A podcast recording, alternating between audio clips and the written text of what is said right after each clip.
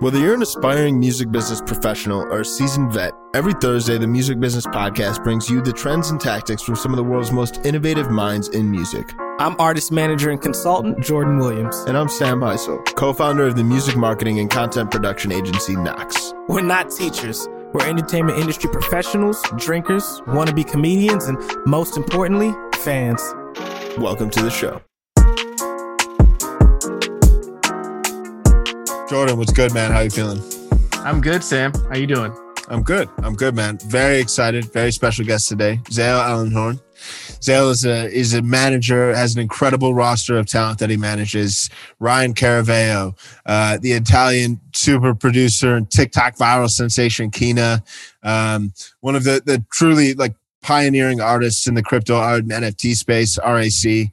Uh, list continues to go on. I think really enjoy this episode. We, we dive into what it takes to, to grow as a manager, build a roster, the, the role of a manager.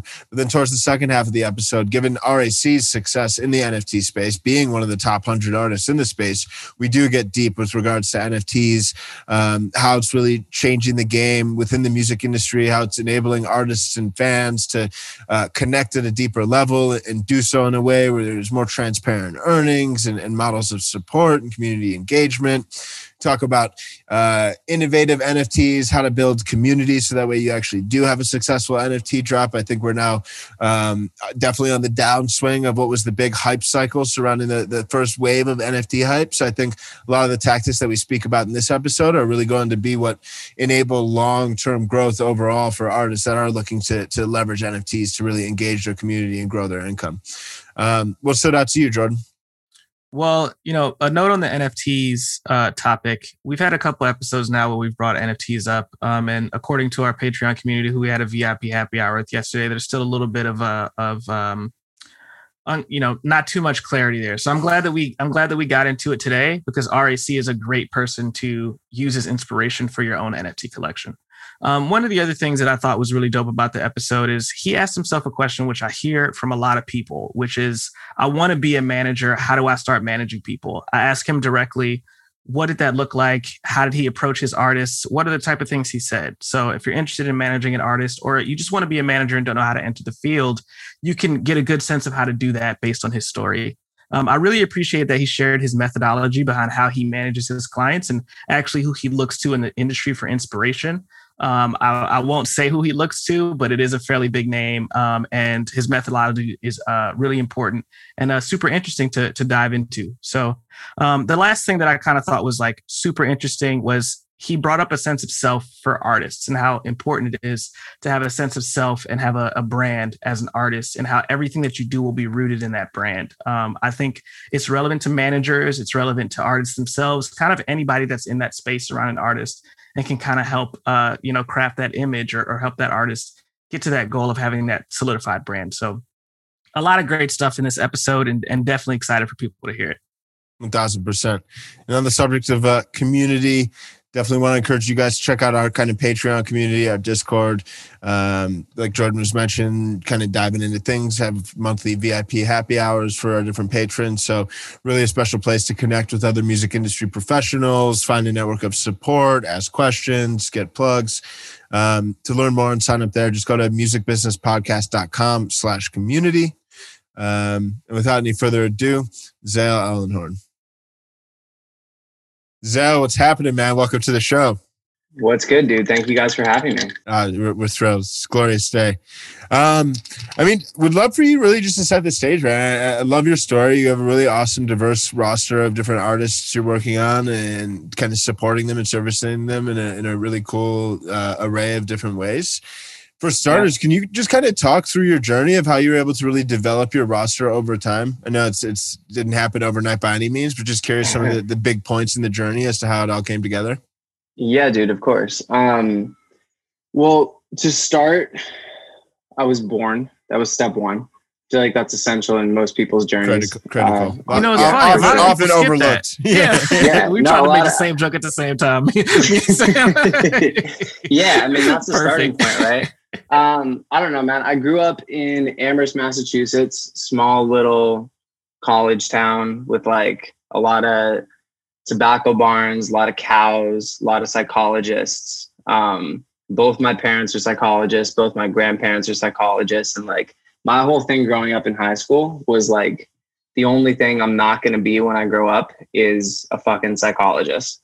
And um, turns out the joke was on me because like this entire job is basically psychology. So I guess you can only like it's the salmon theory, you know, salmon always like return to like the place that they originally came from. Um, like you can only go so far before you come back home. So went to school, was not really interested in almost anything except for music. Uh, played music when I was growing up and was just absolutely horrible at it. I was in like Nirvana cover bands and just like all this like other shit, like performing at Ben and Jerry's and stuff, and was like, yeah, this is not this is not going to happen.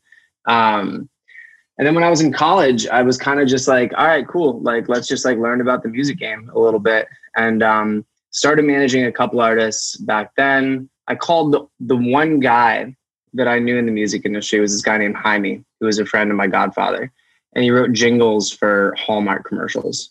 And that was like the only connection that I had. So I called him and I was like, yo, how do I think I want to be a manager in music? Like, how do I do that? And he's like, well, you, dude, you just have to start. He was like, you, li-? and I was like, what do you mean? Like, I, who, do I work for a company? And he's like, no, no, no. Like, the only way to begin this is to literally just like start doing it. So, like, go find an artist to manage you probably won't manage them in five years, but like cut your teeth and figure it out along the way. So found a couple artists at the college that I was going to, Connecticut College, before I transferred to Northeastern, um, and just kind of started doing it. And about a year into it, I took an internship at at FX out here, um, and an internship at this record label called The Brain, um, which was run by this guy named Freddie Wexler, who was kind of my first mentor and um, real i don't want to say like player because like that's just a weird word to use for him but he was the first real like person in the music industry that like like deeply in the music industry that like i started to get to know um about halfway through that summer internship he was kind of just like yo i think you should stop working for fx unless you're like trying to work in tv and the only thing i was doing at fx was like i was like writing you know like how like when you watch a netflix show they're like the descriptions of the episodes and stuff. So I'll like watch an episode of a TV show and just like write the description. And I was like, man, I don't, I don't want to work in TV. This is horrible. Um, so I quit that and started working for him. At the end of the summer, uh, at that point, Louis the Child was really starting to like take off, and I was like, "Yo, these kids are amazing! Like, we got to make them an offer, like all this stuff." And um, we did. It didn't go through. But right before I was about to leave, my last week of that internship, he was like, "Yo, I think you should drop out of college and come work for me." Um, and I'd already paid for like the next year of school, and I was like, "So listen, why don't I go do this? I'm going to go do my next year of school, and then I'm going to drop out and come out here." Started working with Freddie. Uh, we worked on this amazing artist named Moxie Raia and a bunch of other people together. She ended up going on tour with Bieber, and uh, at the end of that year, it was kind of a question of like, do you want to stay in LA and keep doing this, or do you want to build something yourself? Um, and I chose the latter, and uh, went back to school. Found a couple artists in Boston that I started working with, um, and finished up and got my degree. And then uh, moved out here in 2017. Kind of like got super involved in the electronic scene sort of in like the emo rock scene as well. Um, and I mean, at this point, I was like dead broke, like sleeping like on my artist couches, just like trying to like figure all this out, like in the center of Hollywood. And uh, at a certain point, like one of the bands that I was working with signed a record deal with Warner Brothers. I moved into a house in the hills with them because, like, you know, you're a kid and you're like out in LA and you just signed your first major record deal and you're like, yo, we're gonna do it. We're gonna be the biggest thing in the entire world. So you're like, let's go get like a big ass house in the hills and like all split the rent. And like this is what Los Angeles is, and like this is what the standard, music industry standard. is. and it turns out, it turns out that shit actually doesn't work. Like Entourage is totally not real life, man. I can promise you that much. um, and uh, I mean, one, one person in that band is still a very dear friend of mine, but the whole thing kind of just like went under. And uh, I at that point I picked up a roster of about four art four to five artists. Um, So how are you doing this? You you you say you worked with a couple artists in Boston. You just said you picked Yeah. up a couple of artists. Uh, for people who don't know, is are they are they cold emails? Are you introduced through people? How how do some of those connections happen? Um, honestly, when I was in Boston, I was just like meeting kids in Boston and going to shows and just like going up to them after the shows and just being like, "Yo, what's up? Like, I'm Zale. Um, I think you're awesome and we should talk." And uh, that was sort of it. Like at the very beginning, it was just about finding small artists that like you really believed in that you were willing to stand behind. And I don't Mhm. necessarily think that like those principles ever really change. Like I think that when you find an artist that is like it's so obviously something that you feel like you can put like who you are and like all of your energy and like your passion and the connections that you've worked so hard to build behind and like stand with it and be like all right cool like i'm willing to completely represent this and put my reputation on the line for this artist. That's something worth working towards.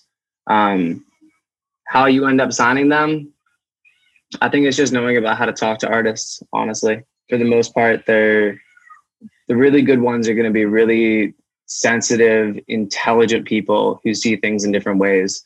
And I think that um, if if you're a little too cookie cutter, if it's a little bit too um, cut and dry, then like you know you'll get cookie cutter, cut and dry artists. To be honest with you, um, I think that we you know we attract the we attract the shit that we put out. So it's uh you got to know what you're looking for and also just be like aware of like when you when you get connected to an artist and you hear their music for the first time you're like oh shit like this is almost something that like i wish that i could say or something that i wish that i could make if i made music um i think that gives you a level of uh i think that gives a certain type of depth where you're able to stand behind it and really represent it in a different sort of way instead of just like acting like as a manager and just like Right. making their deals and like doing their stuff for them. You know what I mean? Right. Like it, it adds a certain level of personalization to the entire thing. Right. Um, so anyway, so to go back out here for three years, uh, ended up signing, you know, well, Ben Zadie was an artist who was an intern with me uh, when I first moved out to LA. Nate Fox, who produced like Acid Rap and like, you know, 10 Day and all Chance's like original stuff, like member of the social experiment, brilliant producer, hit me up being like, yo, did you hear this song that Ben Zadie did? It's brilliant. And uh, when Ben first, he's going to kill me for saying this on a podcast, but when I first started uh, like hanging out with Ben, we went surfing one day and I knew he was like a Harvard poetry major. And he was like, "Yo, will you manage me?" And I was like, "Dude, I'm not. I'm not a manager. I'm an intern at this record label with you. What are you talking about?" And he was like, "Let me just show you my music." And he showed me this thing that at the time he called nature rap. And literally, it was Ben Zadie. I mean, if you don't know him, he's like an incredible singer songwriter, one of the best, like honestly, poets of our time, in my opinion. Um, but the cover of it was literally just like him wearing a fake horse head with his bare ass facing the camera. And I was like, dude, there's no way I can represent this. So by the time that Nate Fox hit me back and was just like, yo, like you got to check out this new song, I was like, man, this is truly, truly, truly incredible. Um, and we can get into like the Ben Zadie stuff later or whatever, but like it was just a step by step build up until the point where uh, in 2019, um, in 2019, I basically reached a point where I realized that I think that when an artist trusts you to be their manager and to look after their career, they're trusting you with like a really deep part of themselves, right? Where this music comes from and what it is that they're making is something that's like that's their entire life right there. And your job is to make sure that it ends up getting heard. And if you can't dedicate a hundred percent or at least what it is that they need in order to make sure that like that gets heard to them, then you're probably not doing your job correctly. And in 2019, I hit a point where I was kind of just like, man, I feel like I am spread so thin that maybe it's time to join a management company. And around then, I started talking to a bunch of them, landed at YMU, Joel Mark and Matt Colon and Peter Katsis and Andrew Goldstone and like all the people that I ended up meeting with. I was just like, damn, these are like, these are just good human beings. And I like their work ethic and I like the way they think about things. Um, What is that and, process like? Like when you start to, and Sam, sorry, I, I know you got questions. No, go for you. it, man. When um when you join a, a management company, what's some of the things I want you to kind of expand on why you thought that was relevant um, or necessary for people that may be in the same position, and then what what is that process like to say, okay, here are my artists, those are your artists, let's make them one under one roster, but you also have to kind of like you know, you just said a few minutes ago that you have like a, a huge personalization with these artists and you have like a connection with these artists. How do you kind of help that company? How do you transfer some of that personal connection across the company in order for everybody to kind of work equitably for the for the artists? I think you got to convince people that the artists that you're bringing in are worth the attention of the company first and foremost, because you're competing against A-listers, and uh, when they're still developing, it's difficult to make sure that everyone's kind of just like, man, this is something that's like eventually going to like make money and like be like an important part of like our roster. Um, and then the second part is just like, you know, with YMU, everything's very, very, very collaborative. Like I work on several projects like Soul Asylum and like John Coltrane that like are managed by Joel Mark. And like, I think the other part of it is just like kind of showing what type of work ethic you have and what it is that you're willing to do to get the things done that, that other people just aren't at the end of the day. And I think when people see that kind of um, intention and that kind of like tenacity, they'll then pay attention to the stuff that you're trying to tell them is something that's like really important. And that's when you end up getting the supportive company behind you. But I'm not going to tell you that it's not hard, you know, like I, you, you go from having control over everything that you do to answering to a larger entity. And, um, at this point, I hadn't really worked for anybody other than myself in a very long time. And um, you need to always like a huge part of it was sort of just like putting the artist careers ahead of my own, to be honest with you. Like I sort of felt like if I kept on doing it independently, my own career would be like fine. But like their careers would be better if I ended up joining a larger entity that could offer more to them. And YMU has done an amazing job of doing that in that vein, I mean, when when you are speaking to even just being able to provide value to your artist by uh, yourself, by partnering, like if you had to distill the role of a manager into the core elements of providing value, like what are they from your perspective? Neil, who was the CEO of uh, of YMU when I first joined, once said to me that management is uh, making happen what wouldn't otherwise.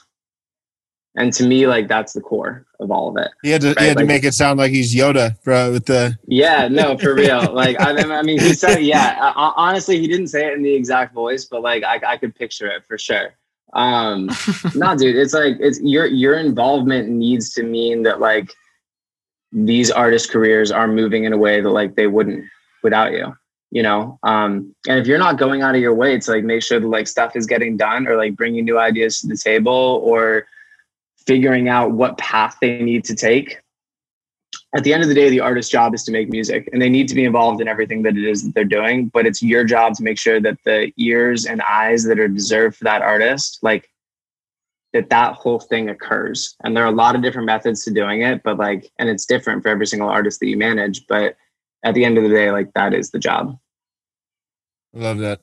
And then, so even to take it a, yeah, a level further, I mean, and then there's kind of, um, like how how so how hands on do your artists tend to be in that process? And I know this is very much case by case, and some are like very like we need to do this, do this, do this. Others are like I just want to lock in in the studio um, and make music, and then you figure out the rest. Um, how do you kind of navigate that? dude, it's on such a case by case basis for sure. Mm-hmm. Um, I think that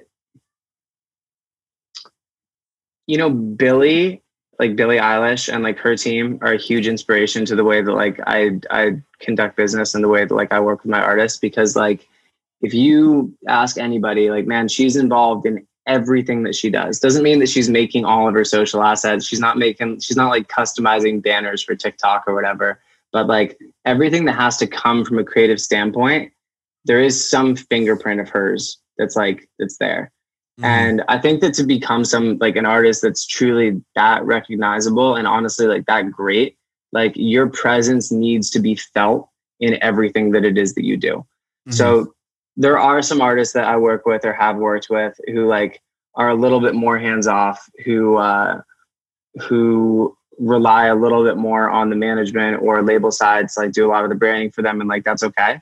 Um, especially when you're first like kicking it and beginning what it is that's going to be something later on. But I think long term growth is about a really core sense of identity and being able to always return back to that you know? And i think that the best artists in the world are the ones that really know like who they are and what it is that they like. And they're able to like look through a thousand photos from that shoot and be like this is the one. This is the one that we're going to use you know like they're able to like look at their videos and be like this is exactly like what i don't want to see even if you thought that it was like really really really fucking cool. Like ryan caraveo that kid like is involved in literally everything that we do together. Like every decision that we make ends up being ryan's. I'm there to present opportunities and like present like facts and present ideas to him. But at the end of the day what actually happens is like that's his call Ben Zadie for the past like you know he we just signed him to network in October of last year, but up until like he recently got some more help on this, every single social asset, every single music video, every single like fucking photo shoot was like mostly all coordinated by him. And I think that that core sense of who you are as an artist is like it's not just about being able to do it all, it's about the fact that the audience is really smart and they can tell when it's being manufactured and they can tell when it's coming from you directly. I think for like long-term fan engagement, it's one of the most important things in the world. Yeah, absolutely love that. And I think um, it's cool to see how you balance it and super delicate balance at that.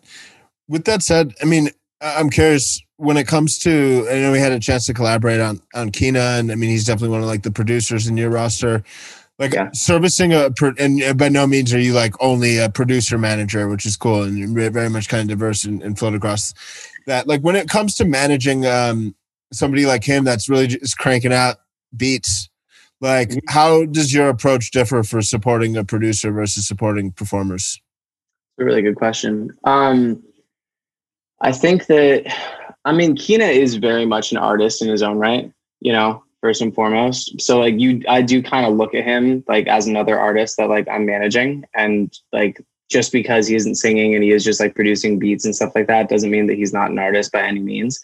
But I think that when you're working with a producer artist, I don't think that there's like a good word for it, honestly, that exists right now. But like when you're working with a producer artist, I think that it's about bringing as many different musical opportunities to the table as possible, simply because you have no idea exactly what's going to stick or like when the magic is going to occur.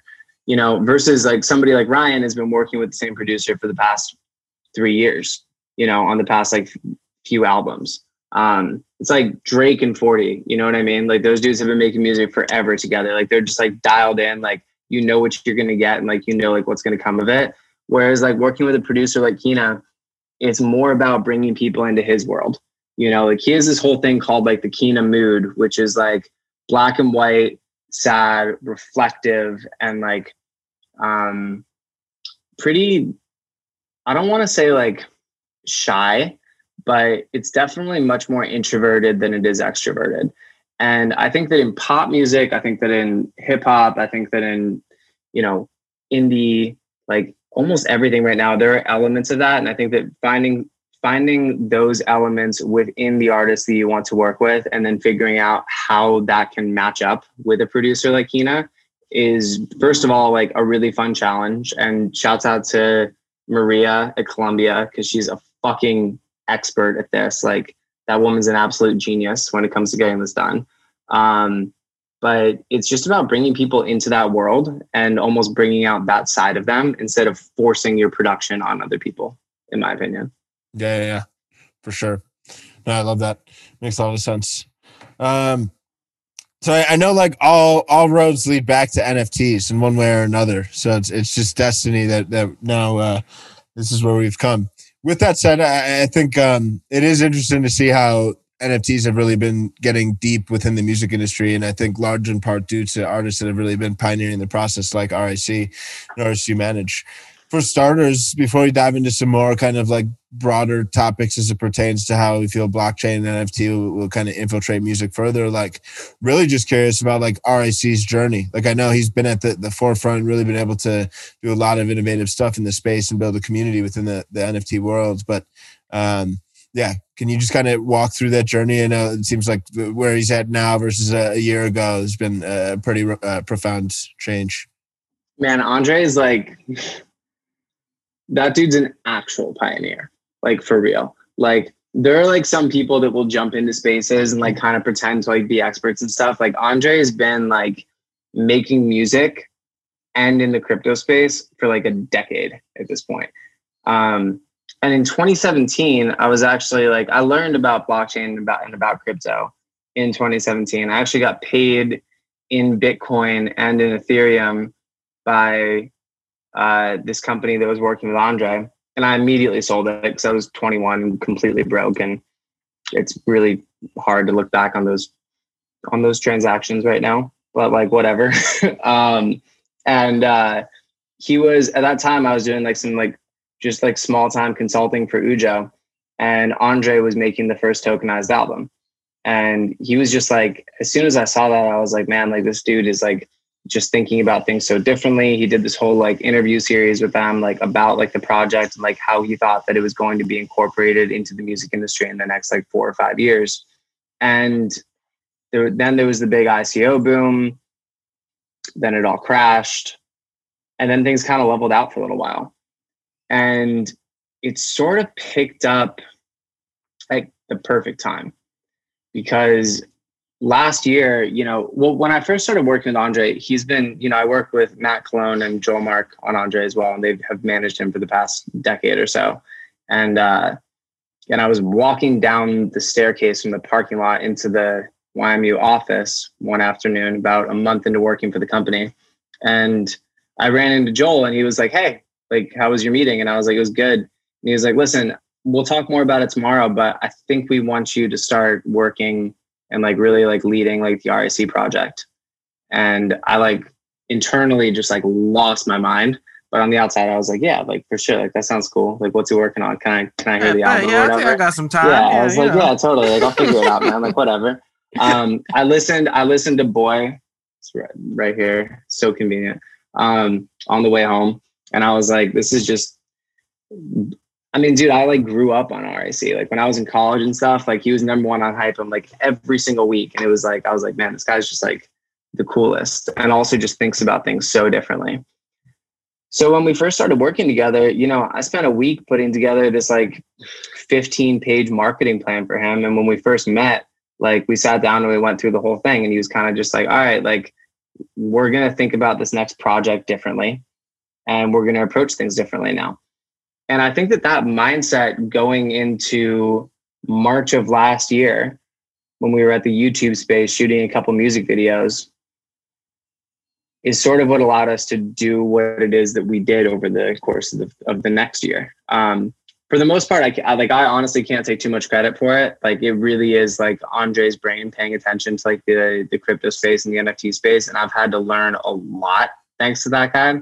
Um, but when we were shooting those videos and the pandemic hit and we realized that the tour that we were about to, you know, announce was going to get canceled, like, dude, there were literally moments in the music video shoot where Andre would be coming up to me being like, is the tour canceled yet? And I'd be like, nah. And he'd come up to me 10 minutes later and be like, yo, is the tour canceled yet? And I'd be like, nah. Later that day, the tour was canceled. And as we were driving back to his hotel, he was like, hey, listen, like, I think this next year is going to be a lot uglier than people are expecting right now. And if we wait three weeks to figure out how we're gonna not go on tour, because like that's how Andre like makes money, right? Is going on tour, then we're gonna be way too far behind. And I was like, okay, cool. So we called up Patreon. We started his Patreon club, um, and that ended up doing really well right off the bat. Started streaming on Twitch and eventually like twitch noticed and we started talking to them started doing three streams a week tuesday wednesday and friday um, 6 p.m to like 9 to 10 p.m and just building out this whole community. And we did that pretty religiously between like twitch and patreon for probably six months, honestly, until we did his first crypto initiative after we released Boy, which was the the RAC tape, um, which was completely Andre's idea and uh, and Jack Spallone who who worked with us on it. But the idea was to basically show that music still has value when it's determined by the market, right? We've gotten into this system now where like the value of a song is based upon like what the streaming service is willing to pay you for it. And Andre's whole thing was kind of just like, yo, I've been saying this for years, but like if we allow the market to determine the value of music, then like things are going to be really different. So we made 100 tokens, right? Each of those tokens represented one of the cassette tapes. And in order to get the cassette tape, you had to redeem the token. And those tokens ended up trading for, I think the high point was around $13,000, which makes it the most expensive cassette tape of all time. I think we beat out like Prince and Linkin Park and a couple others, which is still absolutely crazy to me. And as soon as that happened, it's crazy we to like, everyone. That's that's insane yeah, in general. I know. I still I still got to call the Guinness Book of World Records and get that in there. But um, we uh, that was the moment where I was kind of just like, okay, cool, things are definitely changing. And I think that I know this wasn't the question, but like it does relate back to this. Like I think that one of the things about the pandemic is that it forced all of us to adjust. And I think that the music industry, if it's good at anything, is adjusting really quickly to things that are working. Um, and like you sort of have to be just like very in tune with like what's happening at all times in order to like maneuver the way that like is necessary to get things done. And shortly after we dropped the tape, um, we launched the RAC token, which we can get into. Um, we gave a bunch of it away to his Patreon subscribers and his Twitch subscribers and the people that were already supporting him. And we made it so that like they literally owned a part of the project. And all of a sudden, all these you, people, um, sorry to interrupt. How did you decide to give it away? Sam and I were just talking about this yesterday. Someone asked us like, um, you know, should they auction their NFT? Should they sell it for a really low price? And Sam also was like, you know, sometimes you should just give it away, which is something that you did. How did how did you kind of come to that decision? I think for social tokens, it's different from NF- for NFTs, right? But for mm-hmm. social tokens, it's a representation of your investment in that artist's career, right? Mm-hmm. It's almost like how you used to like pay to like be in fan clubs and stuff like that, but this is almost like an inverse relationship where mm-hmm. like your involvement and your dedication to an artist actually ends up paying off for you as a consumer and as a fan. Mm-hmm. And so we were like, okay, cool. So the most dedicated people that follow Andre are mm-hmm. going to be the people that subscribe to him on Patreon and be the mm-hmm. people that are tuning into every single Twitch stream and mm-hmm. subscribing month after month. So let's just give them a bunch of tokens. And mm-hmm. all of a sudden, all these people that had never owned crypto before were like, well, okay, what is this? And it wasn't even about like the value of the coin. It wasn't even about like, um, oh, I have like some more money or something like that, or something else that like that represents like ownership of uh, of an asset with monetary value. It was more mm-hmm. about getting them to ask the question of like, what does this mean when I'm participating in an artist's career and I'm actually mm-hmm. in some way a part of it, right? right? When an artist is taking their entire brand and tokenizing it and putting it within this this format that allows your fans to actually like participate in your success, like that's a complete game changer. And like I'm happy to get into that later. Um, but immediately after that in October, he called me and he was like, yo, so there are these things called NFTs and we're going to do some. And I was like, okay, cool. Explain it to me. And he did. And uh, we launched the first one uh, in like, I think it was October or November of last year mm-hmm. uh, on SuperRare. And it sold for like, it was like $27,000. And we just like freaked out because we were just like, this is, and now it's funny because like an NFT selling for 27 grand is like not that much anymore.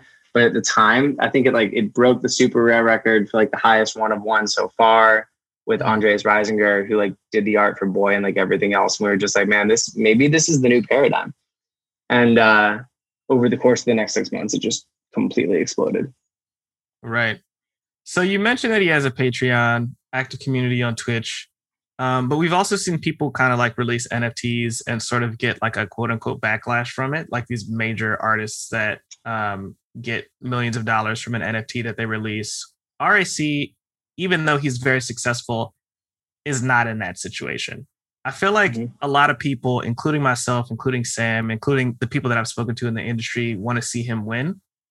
And how do you think you guys made that happen in terms of bringing an NFT to market while still pushing forward a community at the same time? How do you think you guys accomplished that? And, and, and what do you think artists have to do to, to get to that place? I think you just said it, honestly. I think those two things go hand in hand. I think that bringing an NFT to the market while pushing the community forward and bringing more awareness to the crypto community and like figuring out different ways to make sure that like creators and art is valued the intention behind that can be felt in certain drops you know i'm not going to name names here but like there are definitely certain drops that you can tell are cash grabs right and those mm-hmm. ones don't work because the crypto community doesn't necessarily want to support stuff that's just a cash grab right it just looks like traditional music industry bullshit where like a new thing comes in everybody jumps onto it and like you just kind of offload whatever it is that you have in order to like make a quick buck and mm-hmm. especially mm-hmm. after after the pandemic and like the lack of touring artists have been hurting you know? So it's not like that's an irrational decision from a business side of things like that's that's definitely the right thing to do. But the point of this is to bring the value back to the creators right? And the point of this is to add another dimension of expression to the art that you put out. And for like for example, with Andre's recent EP, You, which we released on March 26th, like the nifty drop that we did, the different objects that you could collect were literally like they were from the artwork, which was like called, which we which was also an NFT, um, which we called the room. And it was this like almost this experience of I mean, Jordan, what's like, what's your favorite album of all time? Honestly, I'm gonna put you on the spot. Like, you got to think of it real um, quick? I'll just say the first one that came to my brain because I listened to it consistency since it came since it came out. But um, Speakerboxxx, "The Love Below" by Outkast. Okay. Great answer. Um, uh, if you could dive ten layers deeper into that project, you would in a second, right? You'd like kind of like throw everything that you like had at diving deeper into that project. And with like with the you NFT drop, we wanted to give people the opportunity to like dive deeper into the project and like think about things in a different sort of way and pay attention to like the overall mood of it. Like the whole thing is about previous items from like or, or like items that you still have from past relationships and the nostalgia that's attached to them. And it's kind of communicated in the music for sure. Like if you listen to the lyrics and like listen to the EP, like absolutely that's the that's the vibe of the music. But reading the descriptions of the NFTs, understanding what each one like represents, like you just go a couple layers deeper. And I think when you do that kind of stuff with like enough thought and enough purpose and intention to the point where it enhances the original art that it's connected to, that's when it feels genuine. And that's when NFTs like become this whole other like dimension of artistic expression when it's kind of just like, yo, I'm a big name and I'm gonna just throw something out there and just like make a few million real quick because like people are gonna think that it's valuable. Um, I just don't think that works the same way. Um, the other part of it is like involvement in the space. Like Andre's been in this for so long. Like Justin, like Blau has been in this for so long. Like all the people that are killing it right now have been involved deeply in the crypto community for years at this point. And I'm not saying that like other people shouldn't get in. I'm not saying that other people like shouldn't be, you know, trying to learn about it. It's more about um it's more about doing the research and understanding it for yourself and then figuring out how you fit into the space than it is just like capitalizing on a moment and something that's hot, which I think we're all really good at and we have to think about a lot. But like going deeper is something that uh that a lot of people maybe maybe they just don't have the time for. I'm not sure.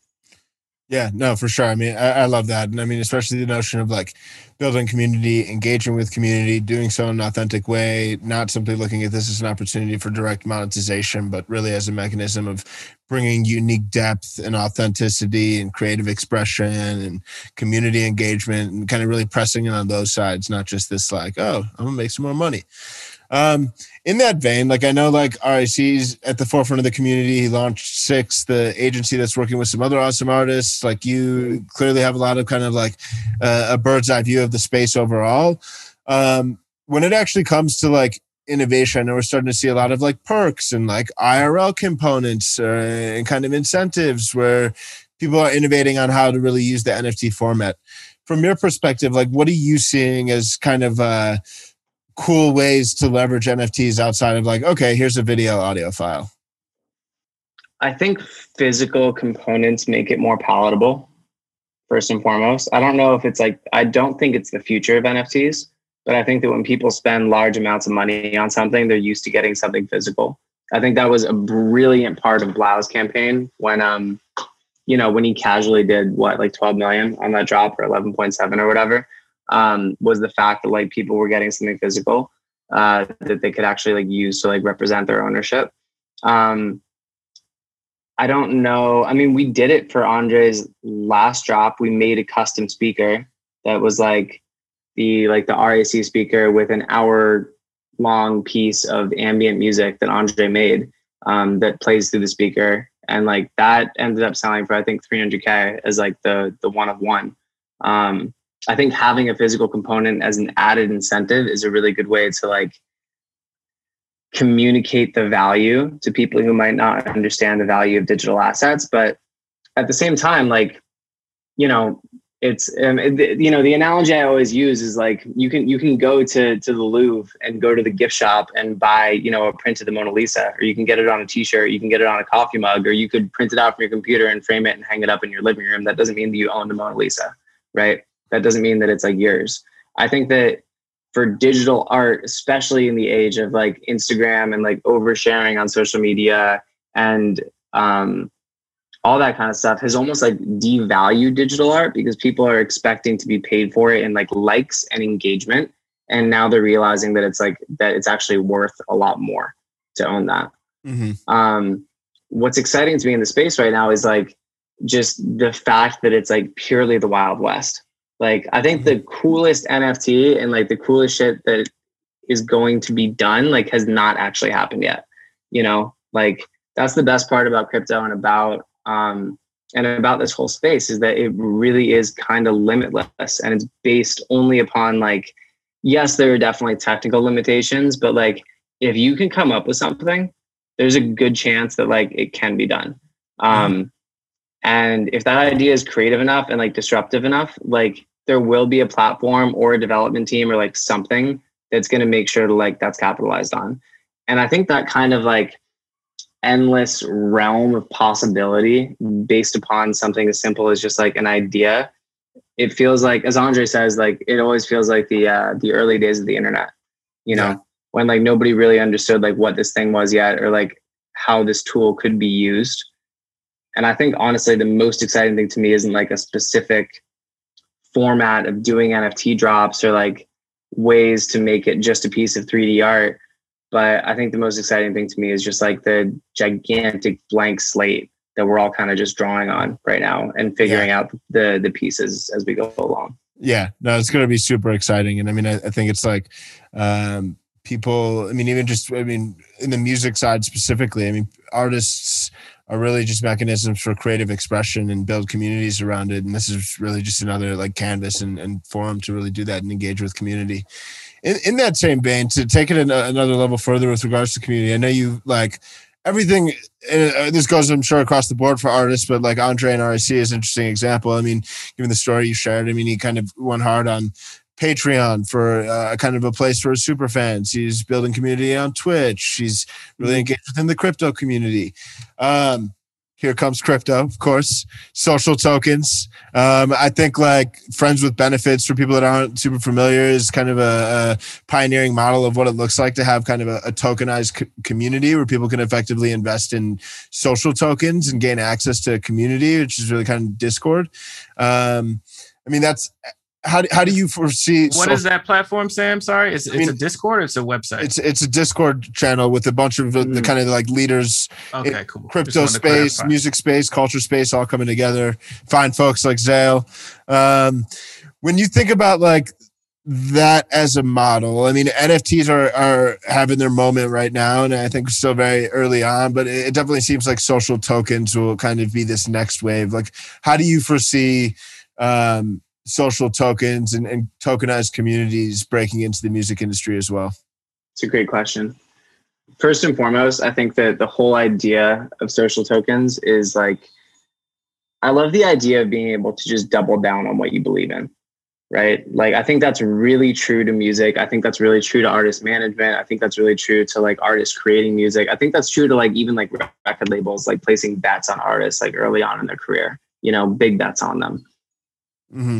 The opportunity to find something where you're kind of just like, yo, I think that like this is gonna go, and not because it's gonna like 900x or something like that, but because it's something that like you want to be involved in, whether it's like an artist or like a token or something like that, is like, I don't know. I think that there's a big old question mark in terms of like where this goes. What I do know is that like artist careers for a very long time have not been owned even necessarily by them and they definitely have not been owned by the fans. Um, I think the opportunity for fans to participate in artist careers and support the stuff that like they want to support in a way that's really tangible instead of just like buying merch or like going to shows and stuff like that is probably the most exciting part of all of this. Yeah, no, for sure. I mean, I think it's uh, yeah, it's going to be super exciting for giving fans ownership, letting their fandom actually appreciate over time, making it more equitable to the point where there's not just like middlemen taking away all the earnings and income from the actual like fans. Yeah, dude. I mean, I was I was in a Linkin Park fan club when I was like 13 years old, and I would get like stickers and like vinyl and CDs and stuff like that. I'm like, I don't know if they got any of that money. I was just like excited to like be a part of like some fucking fan club. You know what mm-hmm. I mean? Like now it's actually like transparent. Now it's actually there. Now you actually know that the stuff that like music's a huge part of all of our identity of, of all of our identities right? Like we listen to the music that we listen to and we tell our friends about the music that we like because it represents a certain part of us. And i think that this is just going 10 layers deeper into that. Like at the end of the day like this is all just about self-expression. Like why do people buy designer clothes? Why do people buy yeezys? Why do people like get the stuff that they do? It's all just because it's like it's a way of expressing like who you are and like what you like and like what it is that you associate with. And to me, social tokens and the music that you like are intrinsically connected a few years down the road. Because like the only way to like really stand behind the stuff that you're just like yo i'm a real fucking fan of this and i'm going to tell everybody that i'm a real fan of this because i'm willing to stand behind it is awesome. Yeah. No i love it totally. I, mean, I think it's super exciting time, um, super exciting way to empower fans, empower artists. I think really awesome to see everything that uh, like you and RAC Andre kind of doing to really push the, the culture forward in that regard. And I think um, generally grateful for you coming on, man. Uh, all, all, the projects and all the insight you share with us today, man. It's been a fun, fun conversation. Dude, I'm I'm I'm happy to be here. Thank you. This is like I don't really I don't really do these, but we were hanging out a couple of weeks ago, and I was just like, man, I'll talk to Sam. yeah, get, get, get a couple it. get a couple drinks going, and anybody's down for yeah. the podcast. oh yeah, is, is, that is that your secret sauce? I, I mean, it, well, I mean, now now it's exposed, not a secret anymore now. But super grateful for having you on, man. It's been a pleasure. Yeah, absolutely. dude, absolutely. Thank you, guys. All right, peace. Cool.